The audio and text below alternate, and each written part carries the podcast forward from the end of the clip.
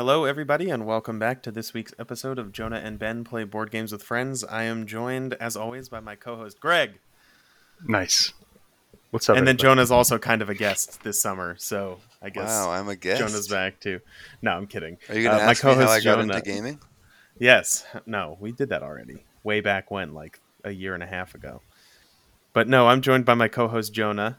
Hello, again. There, it- oh, only one hello this week. Uh, but yeah, no, we're joined again by Greg. Uh, Greg is back with us. Uh, how you doing, Greg? Very well, thank you. I I was really my ego was boosted when I said when you said I was your co-host. Was, You've been relegated nice. back down to the guest spot. yeah, as is tradition. Yep. Greg, what have you been up to? Not much. I mean, if we jump right into board games, I went to a board game garage sale yesterday. Oh, you went to there? massive, a massive board game garage sale. Yeah, I want to hear about this. They because, only uh, sold big games?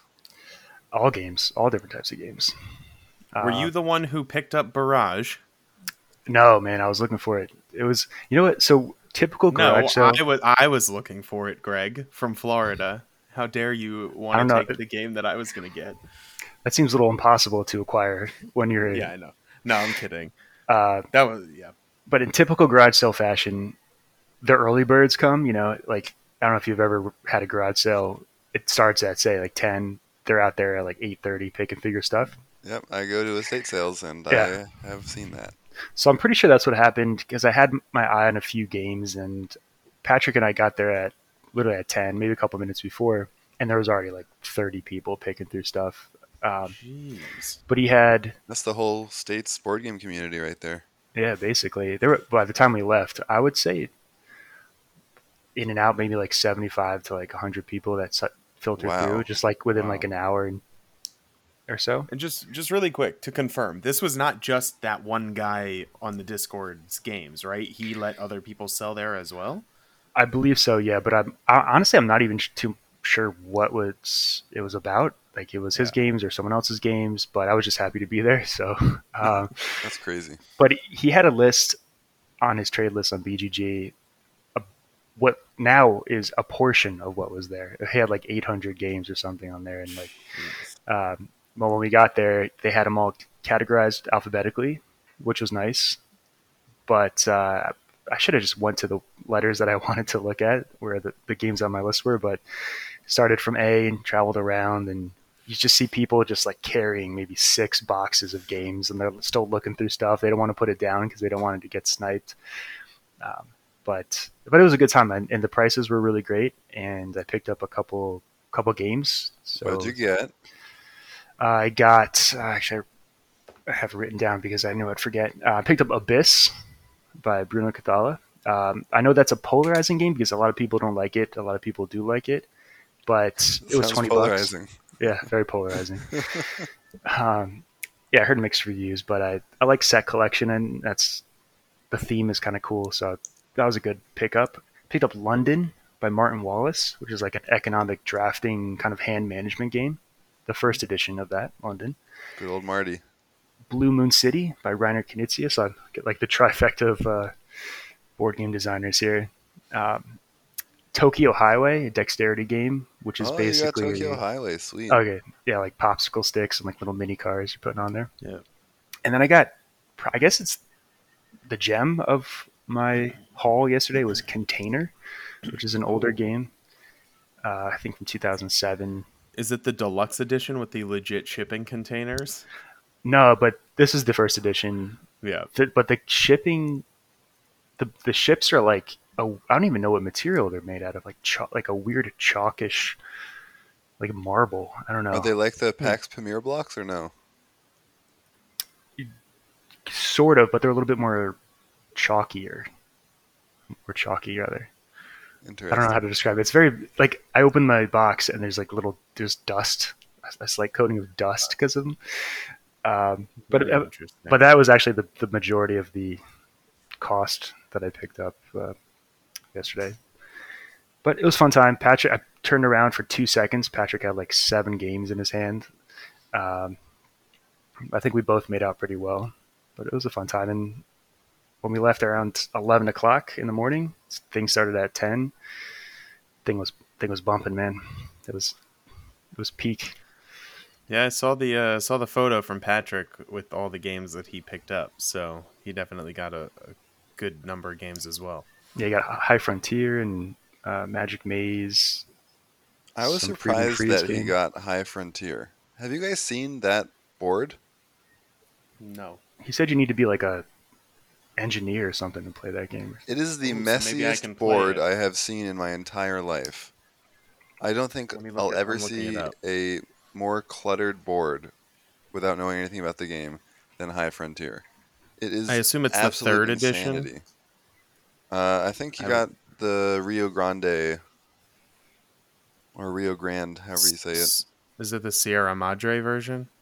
Probably it's Phil Eklund. Yeah, it's the yes, it's the third edition. Isn't Phil Eklund the guy with the weird conspiracy theories or stupid theories and Yes, he, I believe, is anti-Semitic and is uh, anti-vaccine as well. Hmm, Um, he thinks that uh, a lot of stuff are these? better than it is.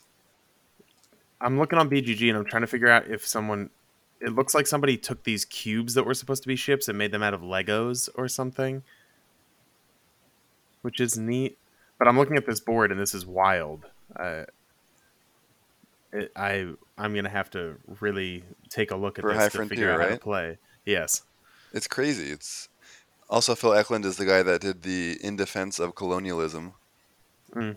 Essay. Yes, that's what I was thinking of. Yes. Yeah, So wow, Seems like a this nice guy. Yeah, this game seems wild though. So yeah, Yeah. it's it's crazy. I'm interested in hearing what Patrick says if he tries it. yeah, I. I feel like that's an investment, right? Because it's a huge kind of 4X game. Right. Uh, probably takes a while. What's the 180 minutes average? It says. So that's a long time. Yeah. And then on the complete other side of the spectrum, like you said, uh, Magic Maze. Which was the one that I thought I had brought up at one point on um, an episode, and I thought that it was uh, a different game, but it was Magic Maze that I was thinking. of. That's the one where you like can't talk, but you each have a piece to move, and you're trying to like without communicating get somebody to move move pieces out of the maze. Right? That's that's the one. yeah, yeah, and you have like an idiot marker too. Like if someone's not Yes, doing something you want to do, you like smash it in front of them. Yes. Yep. Nadia smashed that in front of me quite a few times when we Yeah. played. I believe it. So, I'm just kidding. yeah. Um, well, I mean, it happened. So yeah. the I was uh it was interesting dy- dynamic there because people would kind of have comments like if you had a game that someone really wanted and you're carrying it around they'd be like oh man you picked it up before me or like oh I just missed it or something like that and I caught myself doing it too. I saw Le Havre I wanted to pick up Le Havre some other dude had it and I'm like giving them the side eye you know trying to will it will him to like offer it to me or something. Uh, but Did it regardless no it didn't work. He no he just gave me a funny look and uh, went about his day with the game that I wanted. But super packed. It was a good time. Pick, picked up a bunch of games, and uh, I think a lot of people were happy that day because they were making a killing. It's Yeah. crazy to me that someone could sell 20 times the amount of games that I own. Like, how do you have that many games to offload? It's crazy. Were there multiple copies of any games, or it was just 800 different games? There might have been some duplicates. There were a lot of foreign games or German versions. Some were in shrink. Some were you know ve- very used. Some were old. Some were barely used. Yeah, boggles the mind. Sounds crazy, and I kind of wish I could have gone, but oh well. Yeah, Well, you're going to have to have thing. your own since you cleaned out the uh, Florida board game room, right? Yeah, I'm thinking. I don't know. I gotta wait until they come up here. My mom also told me that you know she's fine shipping them out if I you know if I know which games were down there and I list them and she needs to send them. She's fine packing them for me, which makes me a little nervous, but I trust my mom, so um, you know she might be able to help. But yeah, I definitely definitely am gonna have to take a long look at what I've got and figure out what I actually you know want to sell and uh, yeah, go from there. Because I cleaned out the room in Florida, but I still have you know a partially overflowing shelf up here. So you know there are certain games that in both locations that I'm going to have to just say, you know what, I just have to get rid of them. And one of those actually just arrived today, not to my house, but um, I had ordered uh, Tsukuyumi Full Moon Down from Grey Fox Games, that ridiculously huge uh, area control miniatures game. Um, and it's been like a year delayed, and I ordered it through uh, our good friend Chris. You remember Chris, right, Jonah? He still exists. Yeah, and he shot me a message this morning, and he's like, "Hey, I've uh, got something to show you," and then sends me a photo of like the four huge boxes, and it's our we each of our copies of Tsukuyumi, and uh, I'm basically just gonna put it in a box. I'm gonna take a photo of it, put it in a box, and try and sell it like right away because, I mean, to be honest, and I hope nobody listening is trying to buy it from me. Uh, there is so much errata that they came out with already, and like misprints with it that I don't even really want to deal with it at this point. And uh, I'm hoping I can just make like a decent chunk of it back and just send it off. So I'll probably be listing that later today because when we're done recording, I'm actually going to drive over to his place and pick it up. Um, Sweet. so Tell him that I say hi. Do that. I will. And uh, yeah, so I'm trying to sell that one. And yeah, I'm just going to have to go through my games and, and list some things because, you know, I'm very much that person. I guess Cult of the New is what it's called. So, you know, I still am interested in the new games coming out, but that means that sometimes I got to just let go of the old ones, even though I might still like them. So, Hmm. yeah, we'll see what happens when it happens, but eventually I will be having my own little mini sale. So, yeah. Well, Greg will show up and give people the side eye. Yeah, more than usual.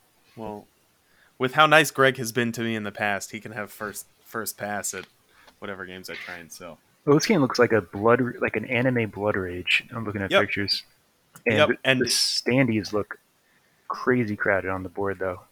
Uh, at well, they're pictures. mini- they're miniatures, so Oh, are they? I'm looking at the wrong game. yeah. How dare you? Uh, are all offend there wa- me. standees. so there's there's a um there's a second version of it which might be uh the one that you are looking you might be looking at the first version i don't know uh let me just double check how it is on bgg Why uh are all the Full Moon capital Down. N's backwards? yeah and that bothered me too honestly when i went to look at the uh like the rule book and stuff all of the ends are backwards and it messed with me a little bit um Sounds But like a lot of work to do. gonna- I'm gonna pop this over to you in Discord real quick, uh, Greg. But uh, this is the one that I grabbed, and all of those standees are miniatures. So it's basically just gonna be a hunks of gray plastic on the uh, on the board. How long ago did this fund? Uh, let me pull up the Kickstarter because it funded a while ago. So it was running from March 2019 to April 2019. So funded in April 2019 with an expected delivery date of January 2020. Well, a year and a half delay is. Uh, Yep. So, but the, the crazy standard. part is it was it was actually like finished months ago, and it was one of those like situations where the shipping prices kept going up, and they like couldn't get it on a container that everyone's having. So like it's been done for a bit and in the process of shipping, but yeah, I mean it looks like a neat game, but it's just like since I paid Chris for it, it's just like it's one of those way too big for what it is games that I don't need on my shelf considering that it's a stack of like five boxes. So, yeah, I'm just gonna try and sell it right when I get it. I'm not even gonna open it. So, yeah, that's that's gonna be interesting. We'll see how that goes. I wish you the best of luck. Thank you.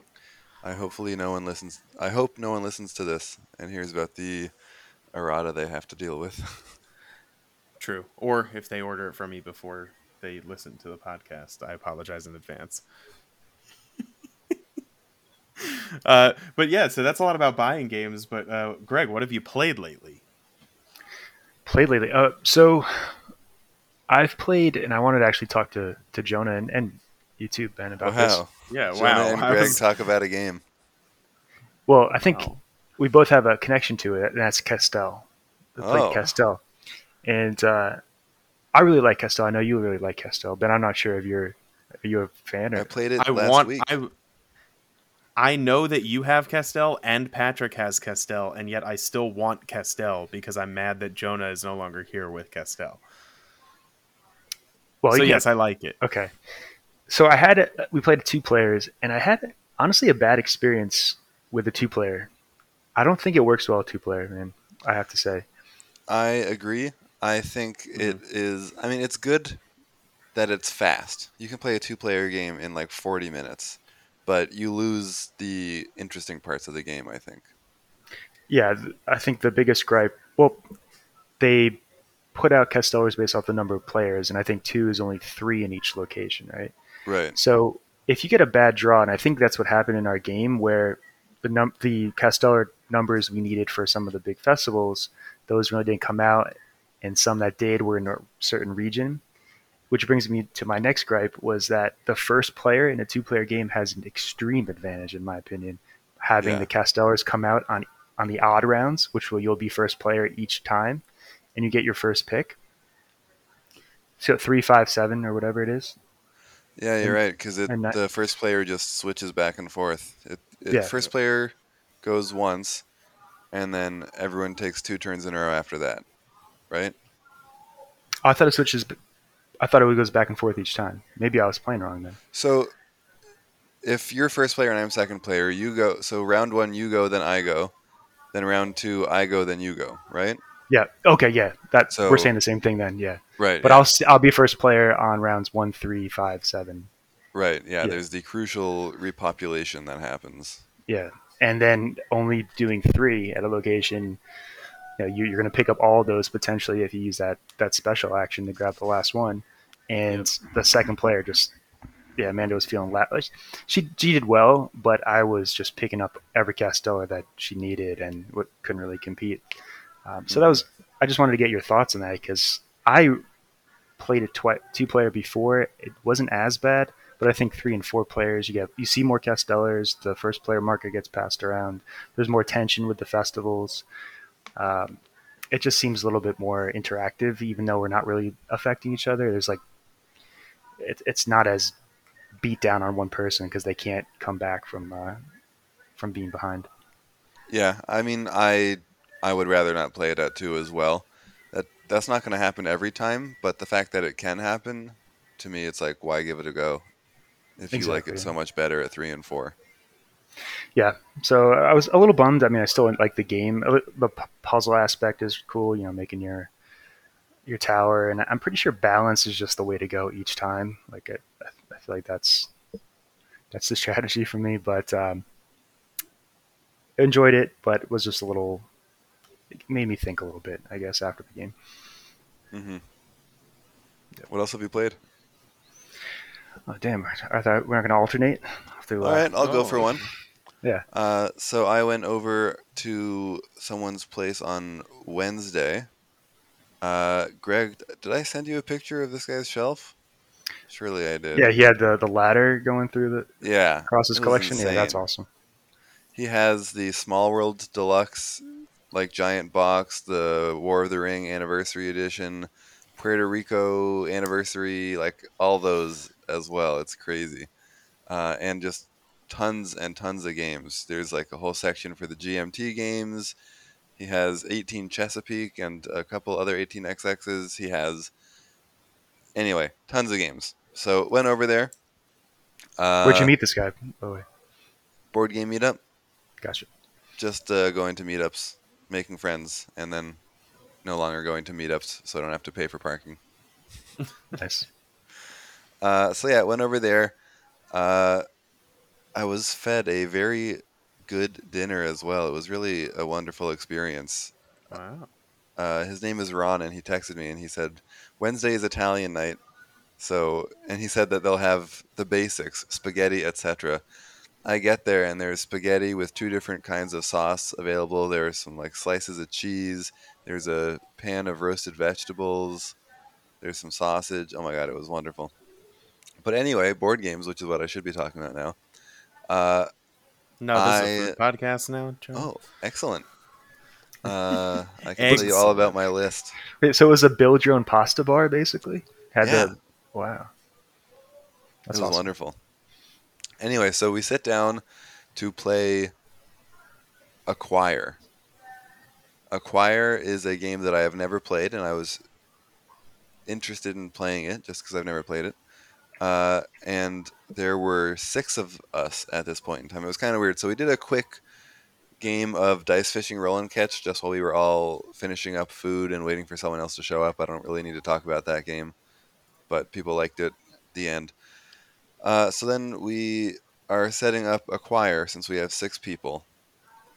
And Acquire kind of seems like, well, Chinatown seems like a newer version of Acquire, just without like stocks and stuff. It's just very similar where you get some tiles and they have to go on the board, and when uh, when enough of them are in a clump, basically they form a building, or in Acquire they form a corporation. Uh, so anyway, we're sitting down for Acquire. I learn how to play it, and then we start taking our turns. And right after the fourth person takes their turn in the six-player game, the seventh person shows up, Oh boy.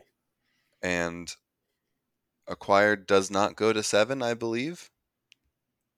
So we were faced with a situation, and I said, "Well, look, we can do four and three. We already had four people take their turns in Acquire. so those four will stay here, and then the three of us will go over there." Uh, so that's what we did, and I went over and taught and played Public Market.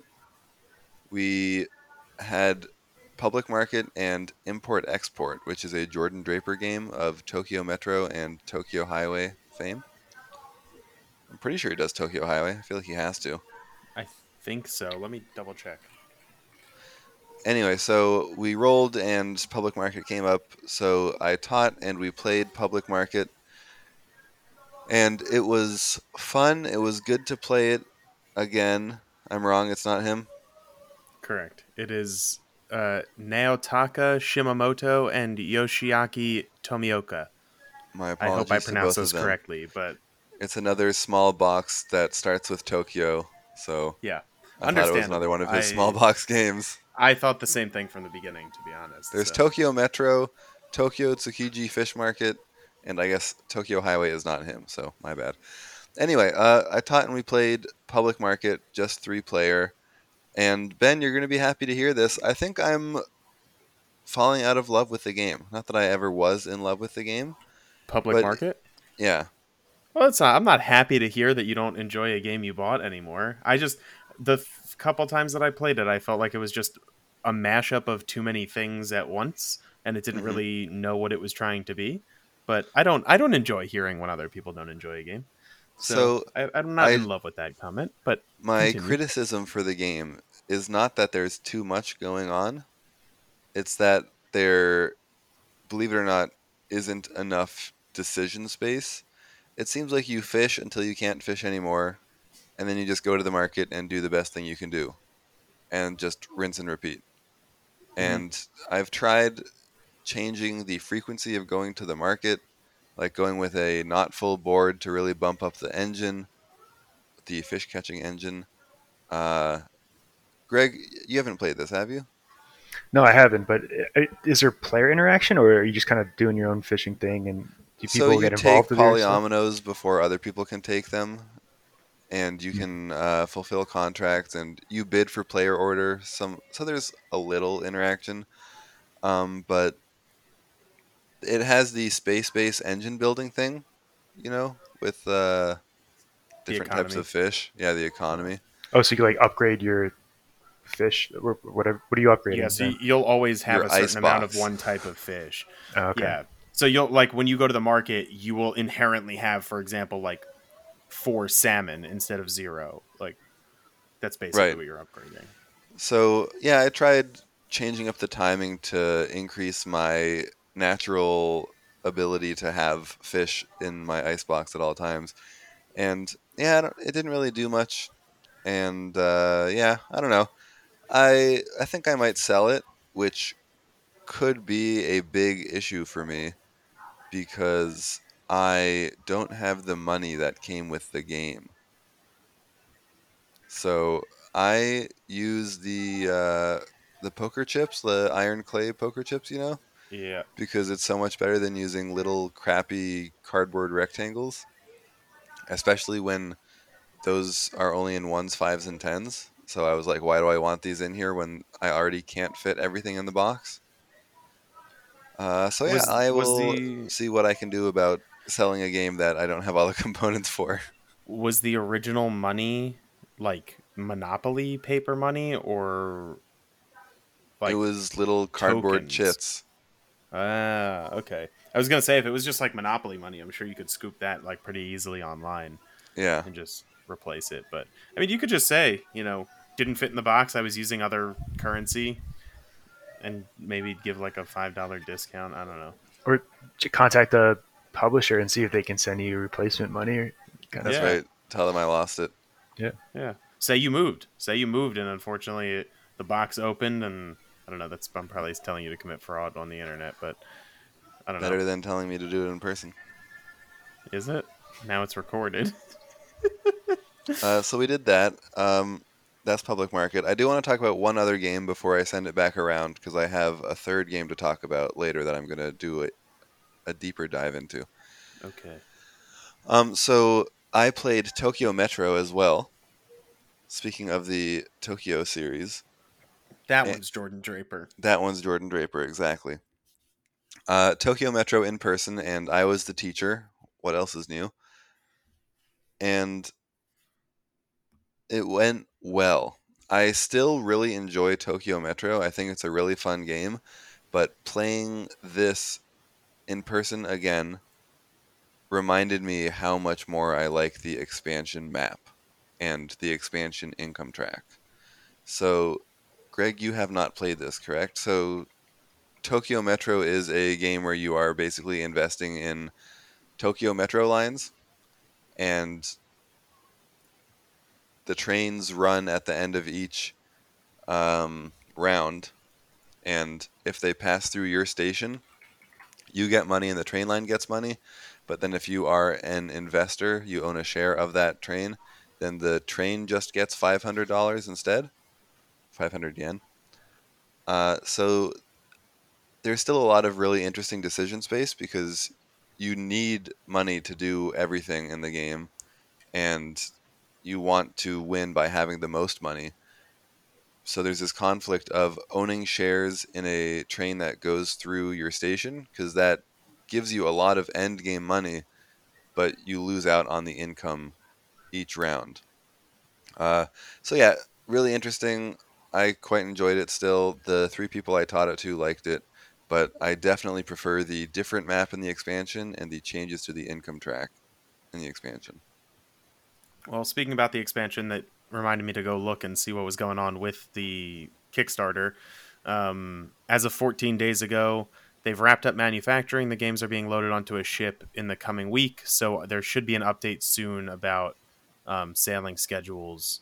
So once that gets to me, I'll send it to you. Um, if you're not back here at some point, which I'm expecting to ship it to you, but that's fine.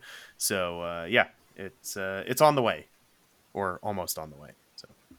So Excellent. Yeah. So yeah, Tokyo Metro. I still quite like it. I like the. Cool. Is it a small footprint? Because it looks like a, I mean, it's a small box. It is and like the cool far away is- from a small footprint. yeah. It comes in a box Well, this big, small box.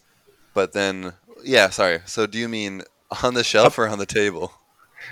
Well, I know I know the small, bo- the box is small, but the board, I guess it's it's like a mat, right? You roll it out, or It's I wouldn't even call it a mat. It is a thin piece of fabric that you roll out that is probably a foot and a half by two feet.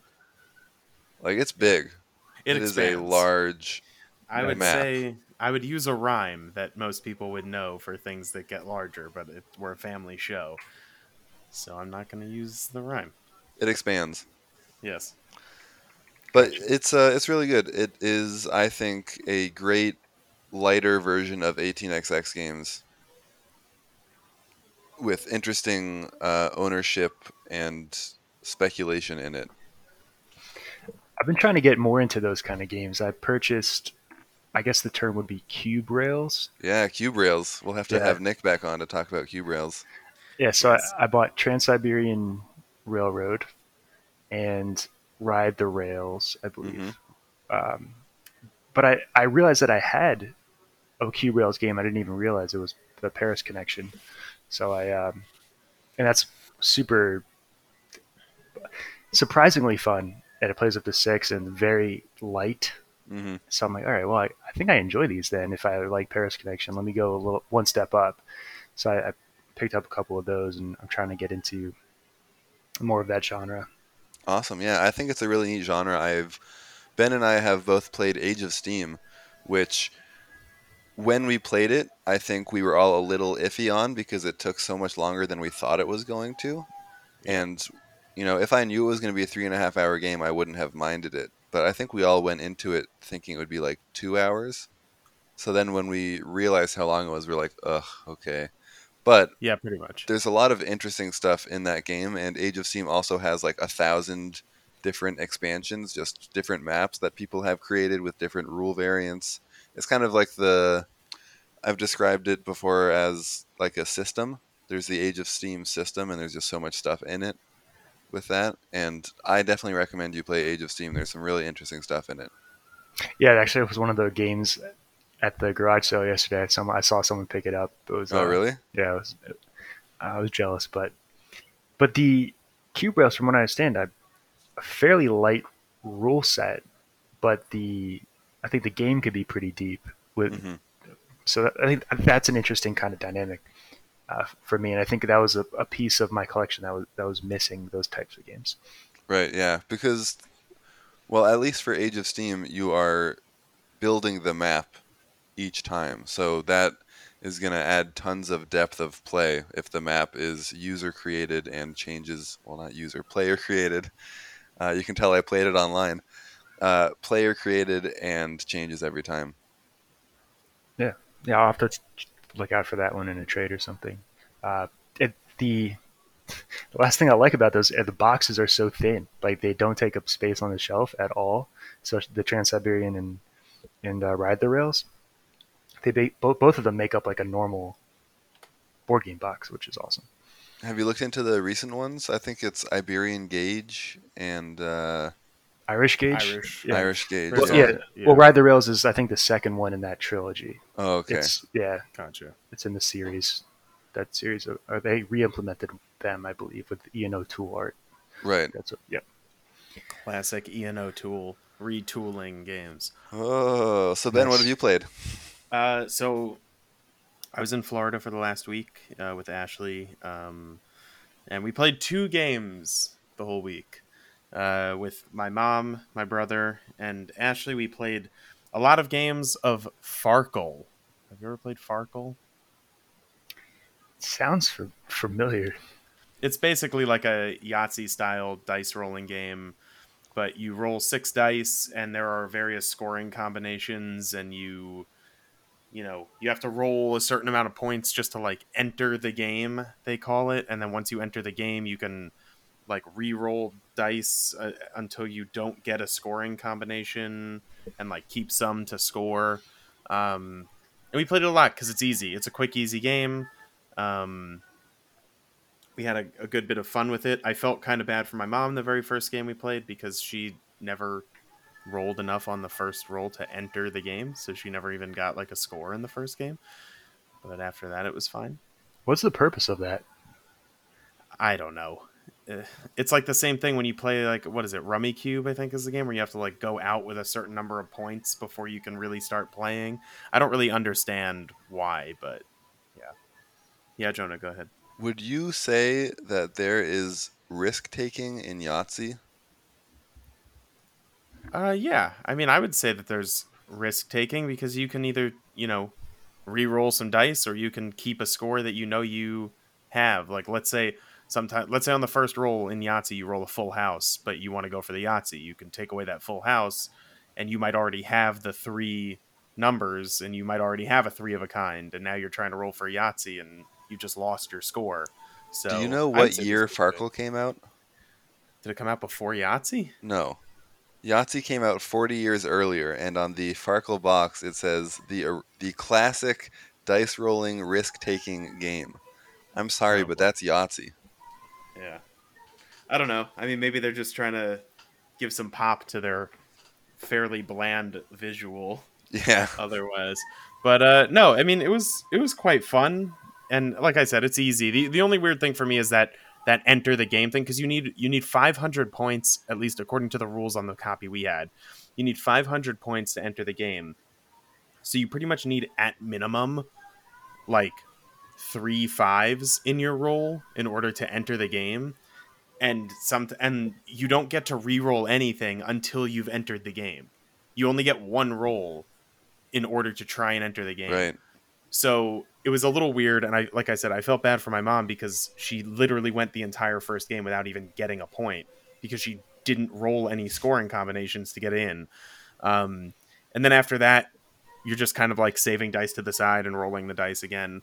Um, but it was easy and fun, and you can play it without. I mean, all you need is six sixty six. You don't need you don't need a scoreboard. You don't need a dice tray. You just need the dice and then like a pad to write scores on. So I played back at my house without the copy that my mom borrowed from her friends, and we just rolled onto like the table and used Google to find the score pad Hmm. amounts so we knew how to play. So very easy, um, and that was pretty fun. And then just I'm just gonna go over my second game quick because I only have two. Uh, Jared, Ashley, and I tried a game of Cryptid, which I had played once before, and I think I had bought it on like a steep discount. But Cryptid, uh, yeah, go ahead, Jonah.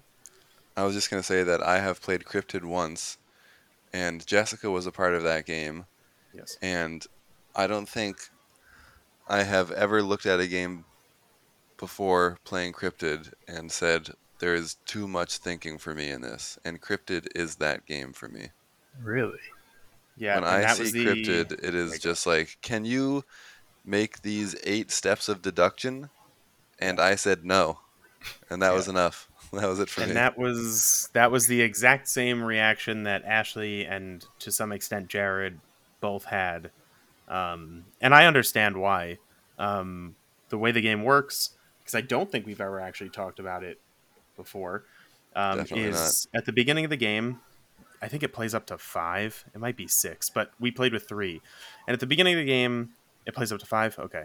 Um, every player will get a a clue um, and here for example i'm gonna like give an idea of what the clues can be by going to playcryptid.com which is a way to quick start the game with an app instead of using the rule book um, it's actually kind of nice to be honest with you so like for example a clue can be the habitat because you're looking for a, a hidden monster or animal um, the habitat is within one space of either animal territory. So on the board, um, there are various pl- spaces. There's forests, mountains, water, swamps, um, and desert.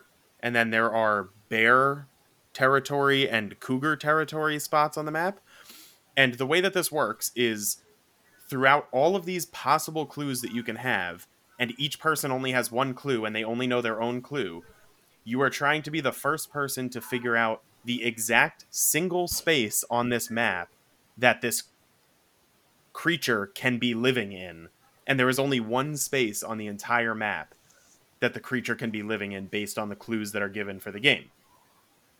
So you are trying to use your clues to figure out where it could be, and then using deductive reasoning by asking questions of the other players so you put like a pawn on a spot, and I would say, for example, Jared, can the creature be in this spot? And he would either say yes or no. I'm trying to figure out what his clue is, and then what Ashley's clue is, and then work all of those clues together to find one single spot on the map where this creature can be. And that's the that's the purpose of cryptid. Oh, so, so the answer that they give is a, basically a characteristic of the tile or the, the space, and then you're basically just taking that information and trying to figure out through logic, essentially. Yeah. So, for example, the clue that I just got from this four-player game of cryptid that I just set up, mine was the habitat is within one space of either animal territory. The second person is the habitat is on water or swamp. So I wouldn't know that as the person who said I was within one space of either animal territory. But what I would do is put a pawn on a forest space right next to an animal territory and say, player two, can the creature be here?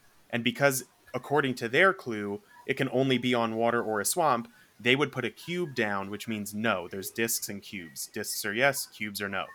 They would put a disc, a cube down, saying no, it can't be on this forest because they know that it's on water or a swamp.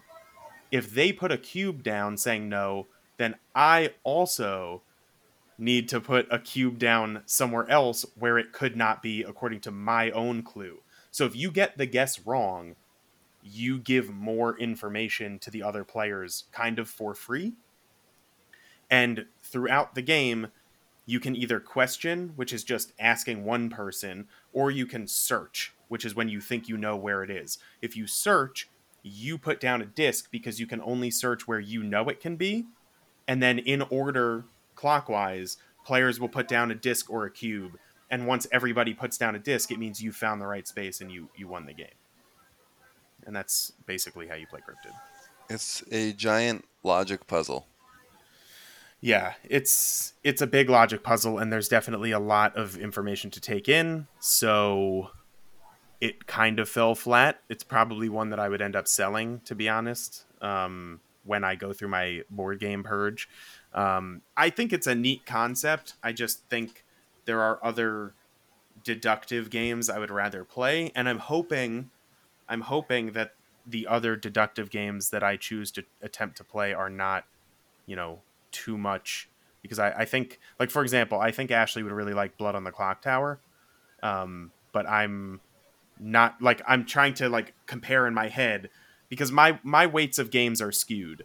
So i'm trying to compare in my head like is cryptid if cryptid is too much is blood on the clock tower too much for like someone? And i don't think so but i hope it's not. So hopefully when we can play blood on the clock tower again uh, it's not too much. But it kind of fell flat so I'm probably going to end up selling Cryptid. And both of you guys are pinging with the questions, so I'm going to let you guys speak really quick, and then uh, we, yeah, we can continue. But that was Cryptid. I just want to uh, echo what you said. Sorry, Greg, I'm cutting in first okay. because it's relevant to what Ben said. Uh, when you said that it's a really cool design, I also think it's a really cool design. I think it's a really yep. neat game, and yep. it's very interesting. It just doesn't work with my brain. So nothing against the game.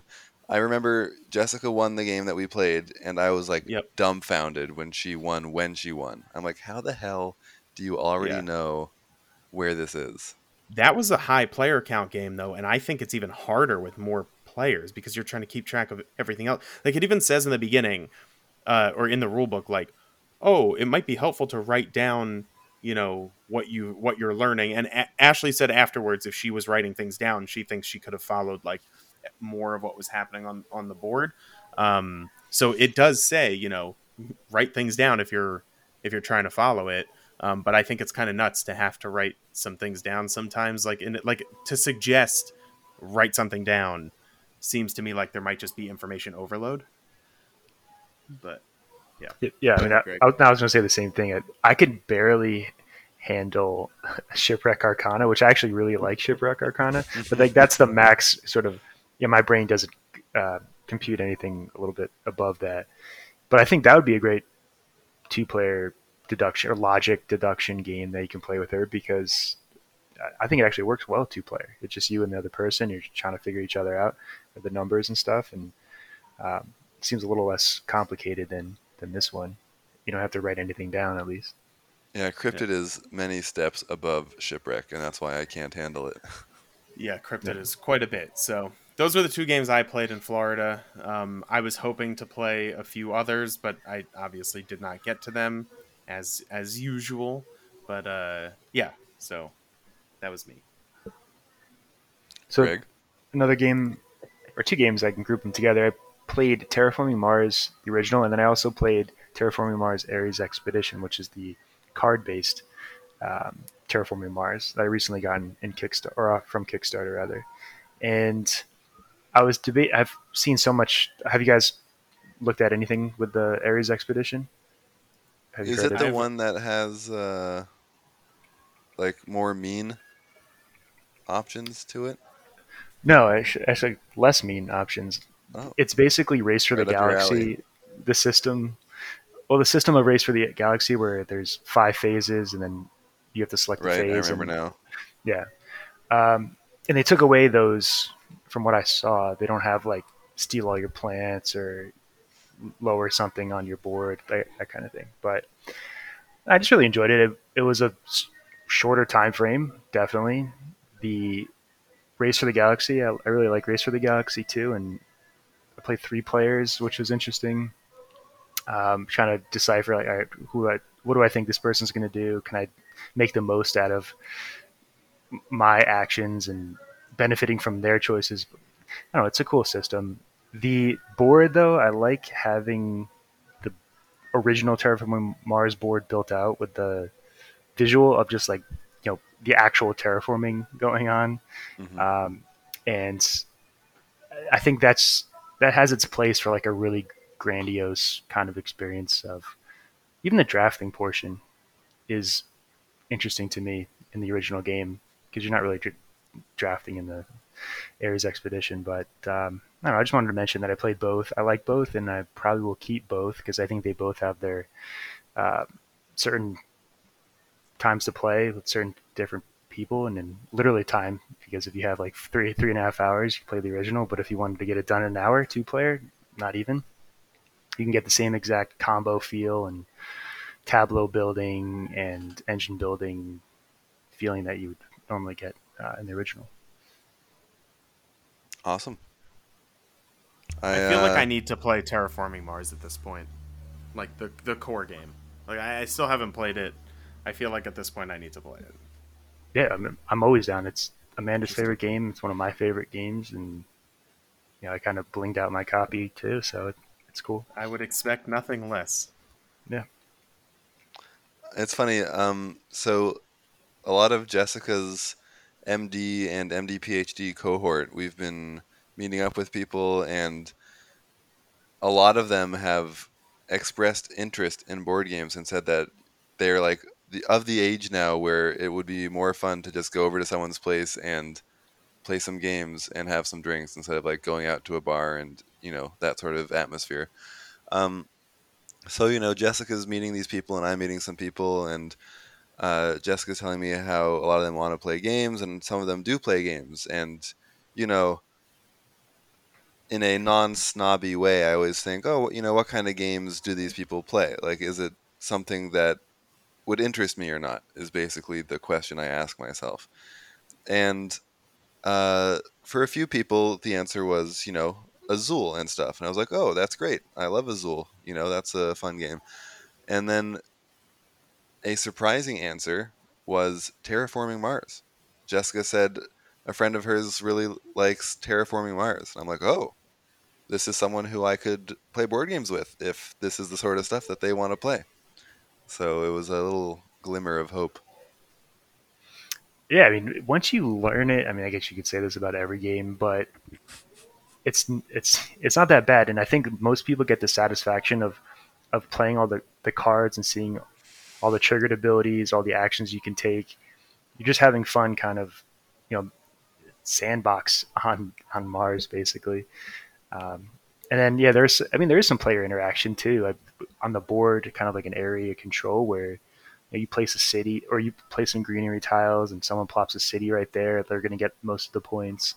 Um, you know, messing with people's production, dra- hate drafting. I mean, coming from a magic background, the drafting aspect is pretty cool. Kind of seeing what the other person has. Uh, they're going to really benefit from this car. Let me take it from them. I don't know. It's just cool. And, and Ben, we'll, we'll play it one day. Yes, always for down. sure. I think I think it's funny. Sorry, Jonah, just really quick. Um, I think it's funny that you mentioned uh, or that you said it's not that bad, which you could say about any game when you learn it. Because I remember, was it like two weeks ago? I texted Jonah saying that, uh, no pun included, put out a review of Kanban EV, and I was watching, and I was watching, and I wasn't done watching yet. And at one point, uh, they said it's a headache in a box, and I said to Jonah, well, it's not that bad once you play. And then literally the next bit in the video was somebody calling the person's phone, and the like the name on the thing was, but it's not that Mister does, but it's not that bad or something like that. And it's like the exact comment that I had just said, where someone's like, oh well, when you know it, it's not that bad. I'm like, well, it's not.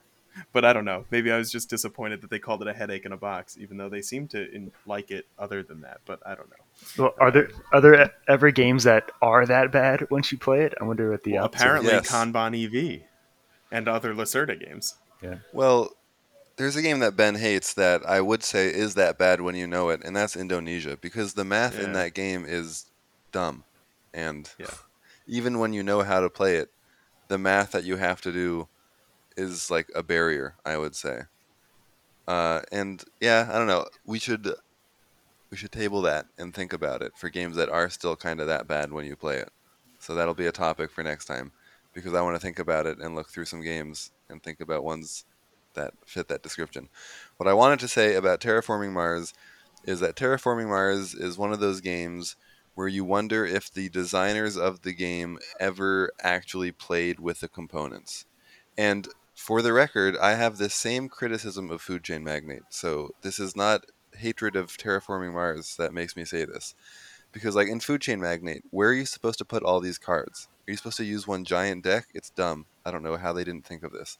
In Terraforming Mars, you have these cubes that are incredibly important on this player board with a thousand numbers on it. And if you bump your board a little bit and that cube moves three or four boxes to the right, left, or even just one box up, and you don't notice it, that is a huge, huge issue.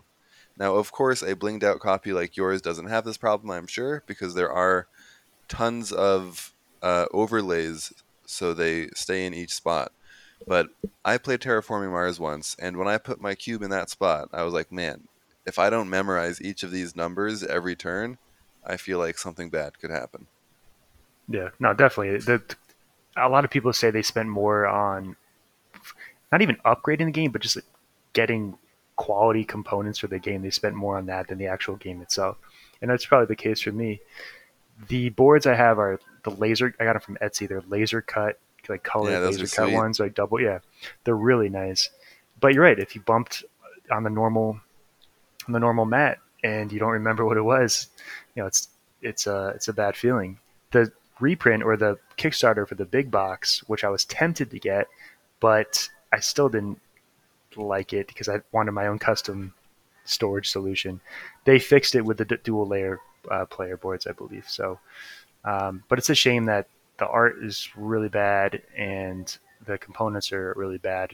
Just the gameplay, for me, I really enjoy. So I can pay a- pay X amount of money and then look past it. Yeah, I mean, I know I bought Terra when I was like first getting into board games.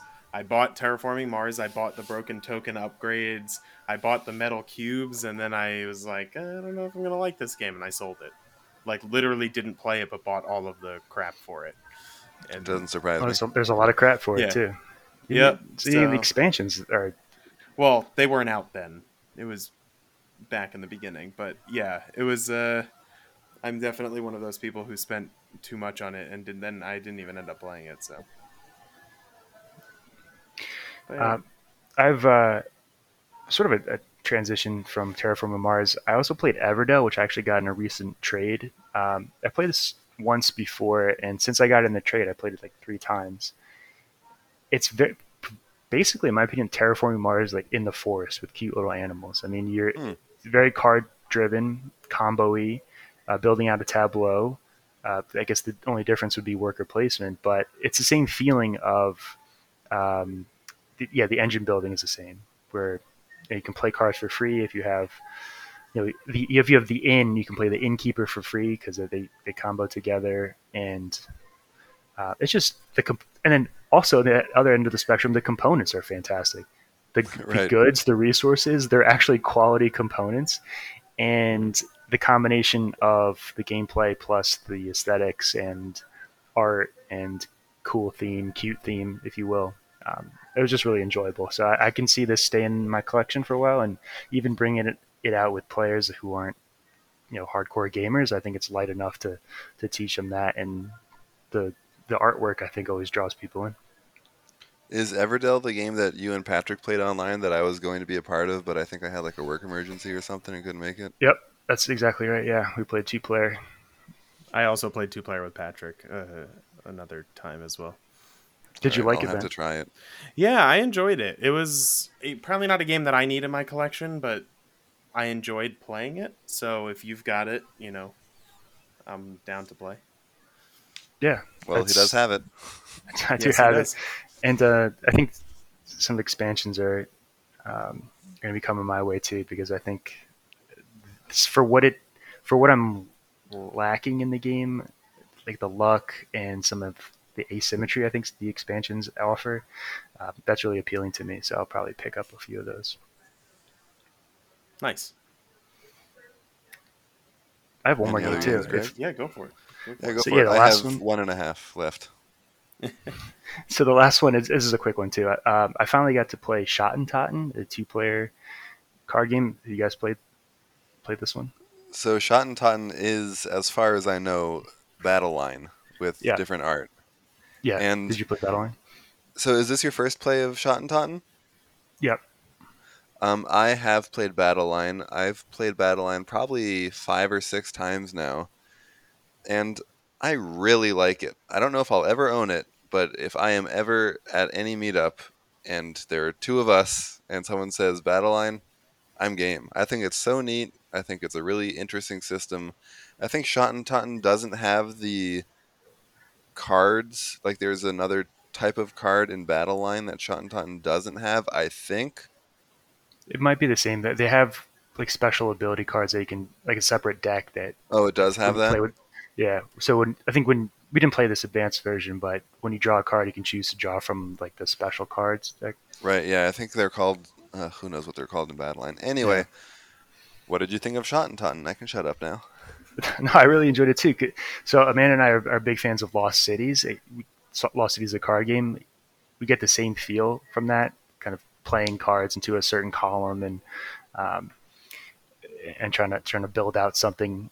In this game, Schotten Totten, you're trying to make, I guess, poker hands. Essentially, you're trying to get like a, a straight flush, or you know, three of a kind, or just a regular straight, with nine different areas that you're trying to, to conquer. And you're playing a card into one of those areas per turn. And I don't know, just first what it is for how quick it is. There's a lot of interesting decisions, a lot of um, kind of cat and mouse, kind of you know waiting for someone to to put one card down so you know it's safe to to put yours down, and that and also the out of the nine territories, you win the game by by conquering five or three adjacent. So that one extra win condition is really interesting to me. Like I'm not just trying to get the majority at nine. I could also make a play to just get three in a row, and uh, that's pretty tense too. And and I got and I have to say I got my ass kicked because I think we played it six times already, and, and Amanda's five and one. So Wow. Yeah, So- I think it is, and I don't mean this as an underhanded compliment. I think it's better than it has any right to be. Like it's Sure. just this small two-player game that is effectively just like ten suits of one through nine. I think it's ten, right? si- uh, six. Six, Six six, suits of. Oh, six suits One of one through- through ten, right? Um, there's one through nine in six different colors, which are the suits. Okay, yeah. But yeah, it you know, it's such an unassuming product, I think. And there like you said, there's so much to it somehow, the cat and mouse stuff and yeah, just e- echoing everything you said. And Lost Cities is Reiner Knizia as well as Sean Yep. Yeah, So it makes and sense they're, that they're very it. similar. The and we so we went to a a, a cidery the, the other day Whoa. uh, after work, and that's a game that was awesome just to play outside, like on the benches while we're having a nice drink. And uh, yeah, so that's a nice add to my collection. Super cheap, and speaking of like small box, that is incredibly small, and it offers a ton of game in it. So I highly recommend it. Um, and I, I'm kind of late to the game because it's it's a little bit older. I think '99 it came out or something, the original. Yeah, it's an old game. Ben, I think you should give it a try. It's surprisingly interesting, like I said, for what it is. Yeah, I mean, I've heard good things before, so I've just never had the chance to play. and and people who've played like growing up like rummy and just like general card games i think this is a easily tr- transition into a, like a more kind of uh, modern style style game Right, yeah. As long as you have that little card out that tells you what the combinations are, It's yeah, it's very easy. Yep. Yeah, and so I enjoyed that. And even last night, the man was like, "Oh, you want to play a quick, quick game of uh, Schotten Totten?" I was like, yeah, sure. So ready for another ass whooping? She says. I know, but it's like, can I not be as depressed before bed? So, but yeah, that's uh, that's basically what I played uh, recently. All right. Uh, I have one and a half other games to talk about. I'll start with the half. Uh, we had some friends over for dinner, and we ended it with some Crokinole, 2v2 Crokinole. Introduced some people to Crokinole, and they loved it. Had a great time. Uh, that's all I need to say about that. And then we went out to dinner and drinks with a friend last night, and we had her over for dessert afterwards, and we played some Crokinole, and she loved it as well. Like screaming when stuff goes well, screaming when stuff goes poorly. It was yeah, it was a really good time, and it's always fun to break that out. Everyone always enjoys it. Yeah, Crokinole fantastic. I had So, yeah, I, I, I, I broke that out with some friends, and yeah, I feel bad. One of them, like I guess, just the motor skills weren't there. I don't know. Like his flicking wasn't as uh, gentle as I would have liked, and there may or may not be like a slight little nick on one of the sides of my crokinole board for him. Oh, kind of like Oh getting a little too intense with it, so I had to had to put a stop to that. But um, generally speaking, it is a really enjoyable experience. But when we were playing that time, I'm like gripping the table underneath, like squeezing as hard as I could because I see my my beautiful board getting just you know abused. So Well, well, it was made to be used. That's right. not abused don't though. know. I don't know how I, I don't know how I'm the person saying that when I hate when. Yeah, are- I'm surprised you said that. well, The I only know thing you have your gets- Crokinole board sleeved. Yeah. Well, okay. So funny story. When I was going out to Florida, I brought um one checked bag, my my largest checked bag that I own, to try and bring games back, um, potentially, and I brought it 100% empty. It was completely empty, and I have a crokinole like board bag, um, and I was trying to bring the bag down because I knew I was going to be transporting the crokinole board in Florida across town to my parents and I knew other things would be in the car and I didn't want it damaged and whatnot. The bag does not fit in the carry-on bag. The crokinole bag did not fit in. So I brought the bag 100% empty. Um, but we found some like foam, like eggshell foam style pieces that were down there from a, a shipping box. So we were able to kind of like pad the outside of the crokinole board down there. But I did end up bringing um, some games back with me um, to play at some point. So I brought, because I might as well talk about what I brought back. Um, I brought back uh, Godfather, Corleone's Empire, um, because I did enjoy that game, and I had it down there for a while. Um, but I brought it back because I wanted to play it again. Uh, and then I brought back Neta-Tanka Deluxe. Oh right, yeah. You said you wanted to bring that back. Yeah, because I said I wanted to bring that back, so I threw that in the bag. And then this is me not planning ahead and not thinking I was going to be selling a house anytime soon. Um, but I did get two copies of Trick Shot, one for Florida and one for New Jersey, because uh, you know my brother liked the game, and I thought my dad would like the game, so I thought maybe they would play it. So I sent the painted copy that I bought pre-painted to Florida, thinking, "Oh, I'll paint the copy that I have up in New Jersey." But I brought back the painted copy of Trick Shot just to quickly and easily have a painted copy up here instead. So I brought those games back with me um, in my once empty bag. So yeah. So which copy are you going to sell? uh, I'll probably sell the unpainted copy if I end up selling it at all. If my dad does want the other copy, I would send it back with him when he comes up here another time. Um, but I'll probably end up selling it if if I had to guess. So probably the unpainted copy. It's just easier. Makes sense. Yep. Um, my last game to talk about. I'm gonna have a lot of games to talk about now that I have friends who uh, I can play games with. Unlike the last Yeah, 'cause it three was- months. It was so hard to find friends that you thought you were going to have such difficulty finding. Especially You know with me. a ladder that to, in order to reach the games, he needs a, Yeah. a sliding lucked out. ladder. So Uh, I started, and Ben, I know this will be interesting for you, Greg. Hopefully, Yes. uh, I started Clank Legacy. I started Clank Legacy too, but stopped after one session because of COVID. So I, I it would be interesting to hear what you said. Uh, have to say. Uh, so yeah, Clank Legacy is Clank, but with legacy aspects added, obviously. Uh, I have not played Clank in a long time, like three years, a long time. And the two people I'm playing with, apparently Clank was a like regular game in their game group before they moved out here to Portland.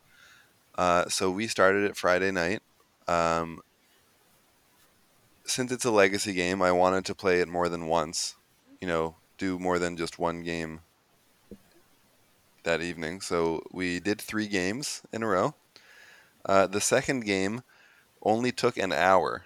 So after the second game took an hour, we said, okay, whatever. You know, it's already like 85% set up. Might as well just run it back a third time. I think it is interesting. I have not played a competitive legacy game before. I've only really played Pandemic Legacy, and that's fully cooperative. So it's interesting to do your own thing. The the goals on the back of your little player box are neat as well. Everyone has different goals. We actually chose our character just based on the mini. We're like, oh, I'll be that person, and then we pick up the boxes and write the names that we made for them. And like two turns in the first game, we look at our box and we're like, oh, I have a goal that I should be thinking about. So it was fine and it worked out, and we need to do that the rest of the game and second and third game. Uh, I forgot how mean the end of Clank is. So the way Clank works, and it's actually a really interesting system, I think. It's a deck builder, and some of the cards that you have will produce clank. They'll make noise. And noise is a cube that you put over in the clank area, and then when the dragon attacks, you throw your cubes in that bag, and it pulls out a few cubes. Uh, it pulls out more cubes the later in the game you are, because you increase the rage track. Anyway, it's interesting to me that system. And at the end of the game, when you are escaping with an artifact, you can buy a bunch of cards that you don't need and possibly won't even get any points for for the sole purpose of refreshing more cards in the market to increase the likelihood of a dragon attack. So when you escape with an artifact, you're done, you're out of the game, but every time it rolls around to you going forwards, you automatically draw or all you do is you draw four cubes from the bag. So there's a guaranteed four cube dragon attack on every turn of yours for the rest of the game for the other players. What is so mean about it is the fact that you can put another dragon attack on your final turn. And anytime someone is escaping in Clank, it is towards the end, and the other people are desperately trying to escape as well. So, yeah, I just I forgot how mean that one move was in Clank, and I was not ready for it the first game. I was one move away from escaping, and I died because the person did the right thing and bought a bunch of cards so I would die. And yeah, it was mean. Did you die above or below the threshold to score? Above, yeah. I've been above the danger zone in both of the games that I didn't escape. Uh, but yeah, we'll see what happens. It's we're having difficulty exploring super far down. I guess south, like really far away. Because I don't know. We're gonna have to see what happens. We're gonna play again tomorrow night, but it seems like it's tougher in this than in normal Clank to really go into the depths and make your way back. There are a bunch of forest spaces that stop your movement. I'm wondering if that has something to do with it. Oh, I thought I was going to ask: Was it tougher because of the mechanics, or because the meta that has developed in your legacy game makes it tougher to go down and risk coming back up? Right? Yeah, I don't know. Uh, I actually had a fantastic, fantastic deck of cards in the second game. I think I had like three or four cards that said minus two clank on them. So I just like didn't generate any clank the entire second game unless a different card in the adventure deck or whatever did it for me. You know, like I didn't have a say in the matter. But even then, I just kept drawing my minus two clank cards that I just didn't add stuff to the bag. So it worked really well for me there. And I like the uh, the card porium is really neat and all the stickers. So yeah, I'm enjoying it. I wish there were more than 10 games in it. So like all the pandemic legacies have been minimum 12, which isn't that different of a number than 10, but there's like no way you will beat Pandemic Legacy in 12 games. So it's really like 14, 15 or more. But the fact that this is a 10 game campaign uh, seems a little short, but I guess we'll see what happens because I'm really liking it so far. It's tons of fun. One of, one of my things with Clank, I, I Clank was one of the first games that I like just really enjoyed, uh, part of my collection. I got all the expansions and everything, but one of my gripes about it is the lack of deck manipulation, or I should say, culling of crappy cards in, in your deck. With deck builders, I guess in the base game at least, or some of the base games, deck builders for me, the cool part is building a deck and then get trimming it or thinning your deck out so all the crappy cards are out, so you draw your better cards. With Clank, there's that mechanic not as doesn't appear as often, if I remember correctly, and it, you have to be really selective about the cards you you buy because you don't want to clutter your um, clutter your deck up. Is, and I can't remember if that's the same in Legacy, because or does it have that same feeling? So I actually think there is a fair bit of trash. Well, the term in Clank is trashing right, to get trash. rid of them. So there are a good amount of cards that let you trash other cards. So I was also worried about that because I remember that from the base game. But there's, yeah, there is a good bit of opportunity to do that, and it's interesting because Rob's deck box had one of his goals be to have 25 cards in his deck at the end of a game. So he actually didn't want to do that for a game so he could check that box off. But since then, he is, uh, I think, thinning the deck. And it's cool because we. Uh, our decks start out the same for game one, but they actually do get altered after that. And I'm not going to say too much more because I don't want to spoil it. But there is more asymmetry appearing, which is nice.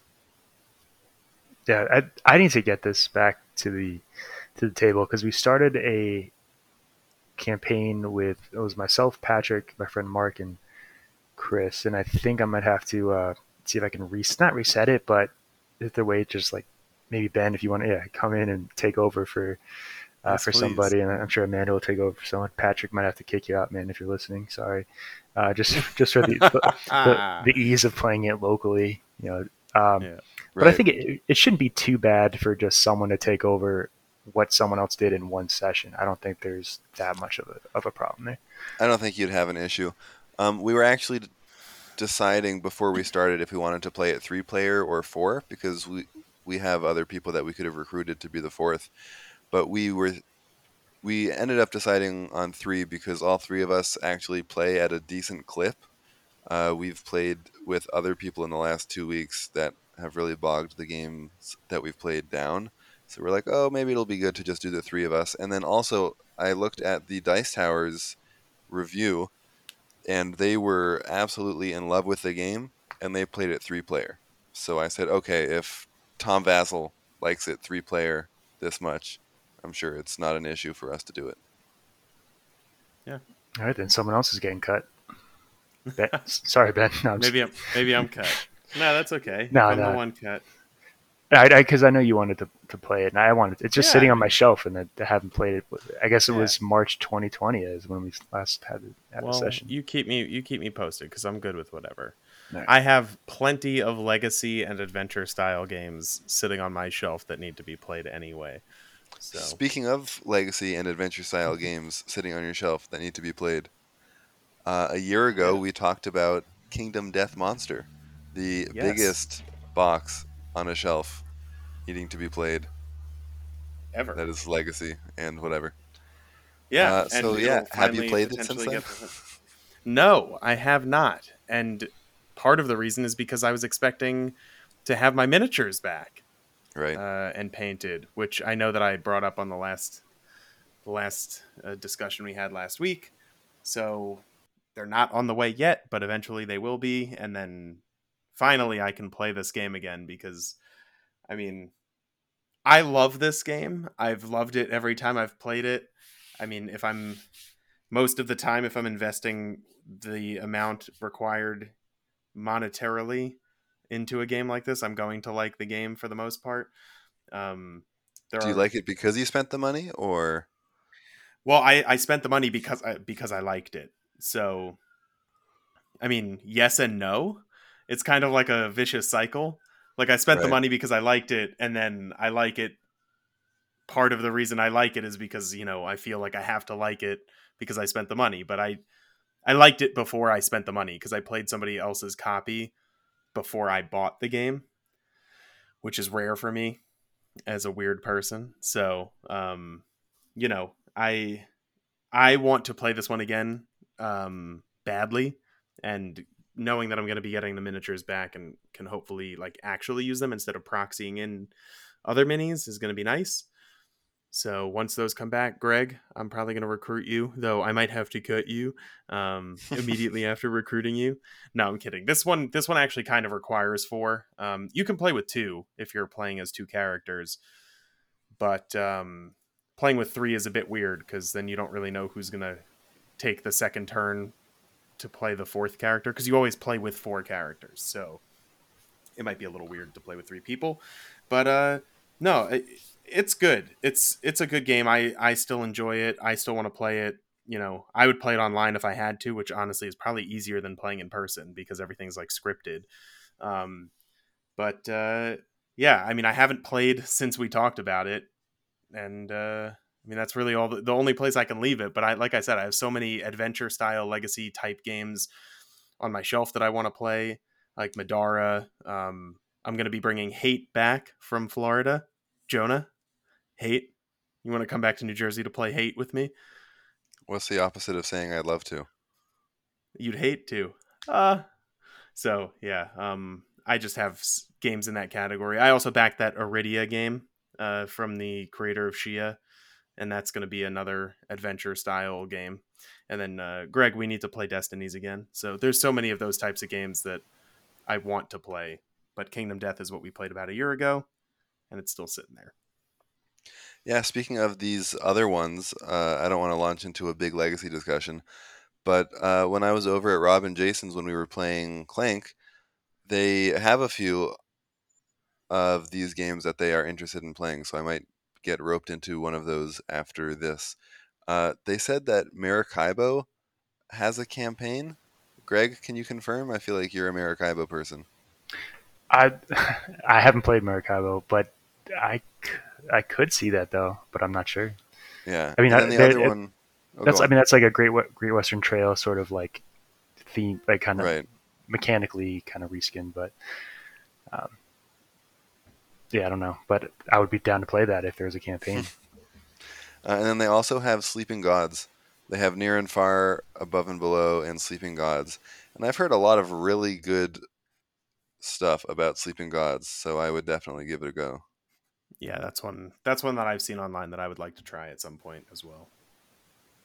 It's I'm still trying to- I I'm still trying to get through Gloomhaven, Jaws of the Lion, so I, Same. I think one one at a time for me for these campaign Yeah. games. I think Ashley and I are going to restart Jaws of the Lion just because it's been so long and we didn't get through those first five rules games. So we're, I think we're just going to restart with the characters we've got and try and play through them quicker so that we get the rules down before we continue.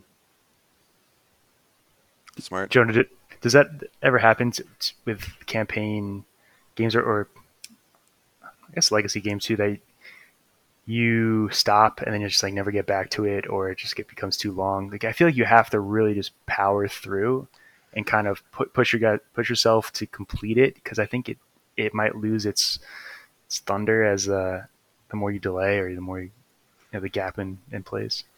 Yeah, it's kind of a tough balance to strike, I think. So, Pandemic Legacy Season 1, we really powered through it. Uh, and then I think a lot of us kind of lost interest because we were overplaying it. But then the other side to that is if you space it out too much, you kind of forget everything you learned from the previous time. You forget what new mechanics were added. You forget all that stuff. So yeah, it's it's tough to figure out the right amount to play a game like that. Yeah, I think that like the once a week kind of scheduled play, I think that's probably the way to go. Yeah, so I did uh, Pandemic Legacy Season 2 in Australia with Jessica and a friend of ours, and we. Scott, that was his name. Uh, we did the once a week thing, and we just did two games each night. And it was it was definitely powering through it, but I don't think it was doing it too quickly. I think that was the right amount because you know just once a week it's not too crazy, and then each time we played two games, so we kind of had some uh, story woven throughout each night, which was good. And it might be beneficial to play a game between those those plays too. It's because that it's not going to be the only thing you're playing for right. two months. You know, you you kind of need to mix break it up a little bit. Yeah, definitely. Like with uh, Rob and Jason, you know, we're playing Clank Legacy, but uh, you know, I found like-minded gamers, and I want to play all these other games that we want to play, and also balance being in a campaign together. So maybe that's maybe. a positive of Clank Legacy being ten games. Yeah, you got to commit. Yeah, that's true. Ten is it's not too bad, especially if you're doing multiple uh, uh, a night. Two right, a night. Yeah, it's not bad.